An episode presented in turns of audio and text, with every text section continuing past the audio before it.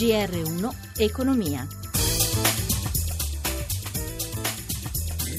Buonasera da Stefano Marcucci, oggi seduta positiva per Piazza Affari, meno vivaci le altre piazze continentali, andiamo, a Milano per un punto sui mercati con Sabrina Manfroi. Una seduta a due velocità per le borse europee, da una parte Milano volata dell'1,7%, dall'altra Londra e Francoforte poco sopra la parità e Parigi invariata. Trainare Piazza Affari, il comparto bancario, intesa a San Paolo, più 5,5% venerdì, venerdì scorso ha annunciato la fine del progetto di integrazione con Generali che a sua volta ha perso il 2,84%. Sale anche Banco BPM del 6%, la banca registra requisiti patrimoniali patrimoniali superiori a quelli indicati dalla BCE, bene Unicredit più 2,5, BPR più 4,35, tra gli industriali bene anche Leonardo che vola del 5%. Lo spread tra BTP e Bund eh, chiude a 194 punti base con un rendimento decennale al 2,14%. Oggi c'è stata anche un'assa di titoli di Stato a medio-lungo termine, piazzati titoli per 10 miliardi di euro con rendimenti in leggero rialzo. Infine l'euro che sulla chiusura torna sopra quota quota 1,06 sul dollaro. Linea allo studio. Grazie a Sabrina Manfroi. Adesso do il benvenuto al professor Fabio Sdogati, docente di economia internazionale al Politecnico di Milano. Buonasera professore. Buonasera a voi. Allora, professore, il 2017 comincia bene sul lato delle esportazioni fuori dall'Europa che a gennaio aumentano del 2,8% rispetto a dicembre e del 19,7% rispetto a gennaio 2016. Sono dati dell'Istat e l'Istituto di Statistica sottolinea come a pesare siano soprattutto alcune commesse speciali e le vendite di grandi navi. Però, nonostante questo, sono numeri importanti, professore, o no? Ma sono sicuramente numeri importanti e dobbiamo essere contenti eh, perché questo, questi numeri sono indicatori di un andamento che sta tornando positivo di tutto il commercio internazionale e che noi ci stiamo dentro è un fatto positivo. Detto questo, bisogna ovviamente dare una botta al cerchio e una al fondo, nel senso che eh, nel gennaio 2017 le importazioni sono salite di più delle esportazioni, ma insomma questo eh, eh, rientra nel fatto che siamo apparentemente ben inseriti nella ripresa del commercio mondiale.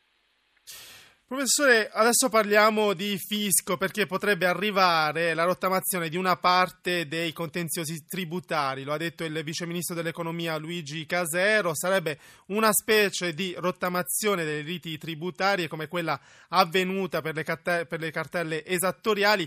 L'obiettivo è quello di ridurre i procedimenti arretrati che secondo il primo presidente della Corte di Cassazione costituiscono un macigno da 50.000 cause eh, per l'Alta Corte. Allora, professore, Professore, questo è giusto, è sbagliato, è un nuovo colpo di spugna da parte dello Stato oppure no?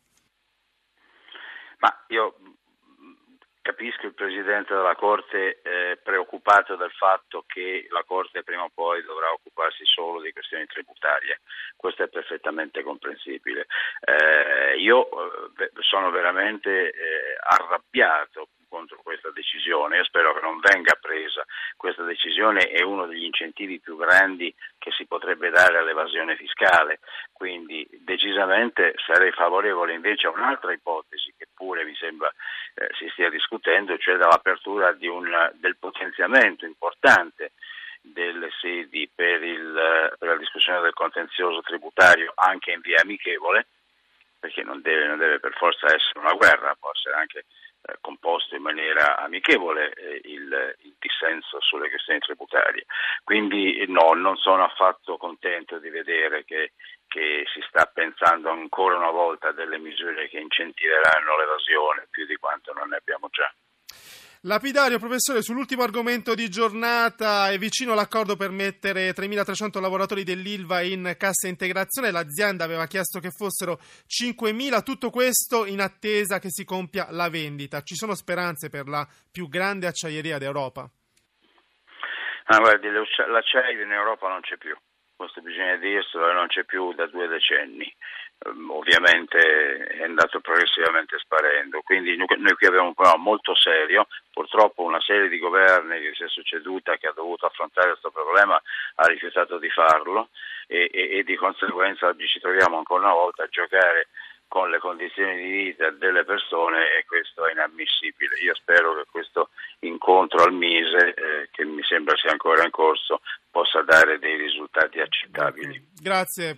Grazie a Fabio Sdogati, docente di economia internazionale al Politecnico di Milano. Noi andiamo avanti. Settimana decisiva per l'Italia, si lavora un piano di salvataggio e rilancio molto oneroso. I sindacati attendono l'ufficializzazione sullo sfondo, l'ipotesi del commissariamento per la compagnia aerea, una situazione molto simile a quella del 2008. Luigi Massi. Nove anni dopo un altro salvataggio e un'altra corsa contro il tempo per evitare l'amministrazione controllata o peggio il fallimento. All'Italia in forte crisi di liquidità indebitata per 900 milioni di euro deve essere ricapitalizzata al più presto. In questa settimana i vertici dovranno convincere i soci finanziari, Intesa e Unicredit della credibilità del piano che potrebbe essere più sanguinoso del previsto con tagli ai costi fino a 400 milioni ben superiori ai 160 previsti nel 2017. E poi gli esuberi, cifra ufficiosa tra i 1600 500 i 2000. Nino Cortorillo, segretario nazionale Filt CGL. In questi mesi noi abbiamo letto numeri di esuberi che sono passati da 600 a 4000. Noi sappiamo perfettamente che senza un piano l'impresa è destinata al commissariamento o al fallimento. Se il piano vedesse prevalere all'interno degli azionisti una linea di falchi e scaricare quindi sul lavoro molto dell'inefficienza consolidata in questi anni, vedrebbe una risposta da parte del sindacato molto ferma. Se invece si chiede di contribuire anche il lavoro al futuro dell'impresa, allora la trattativa può acquistare un senso diverso. Sul fronte delle alleanze industriali si guarda Lufthansa partner ideale per risolvere i problemi di Alitalia, debole sulle redditizie rotte di lungo raggio, forte su quelle di medio e breve, meno redditizie e ormai appannaggio delle low cost.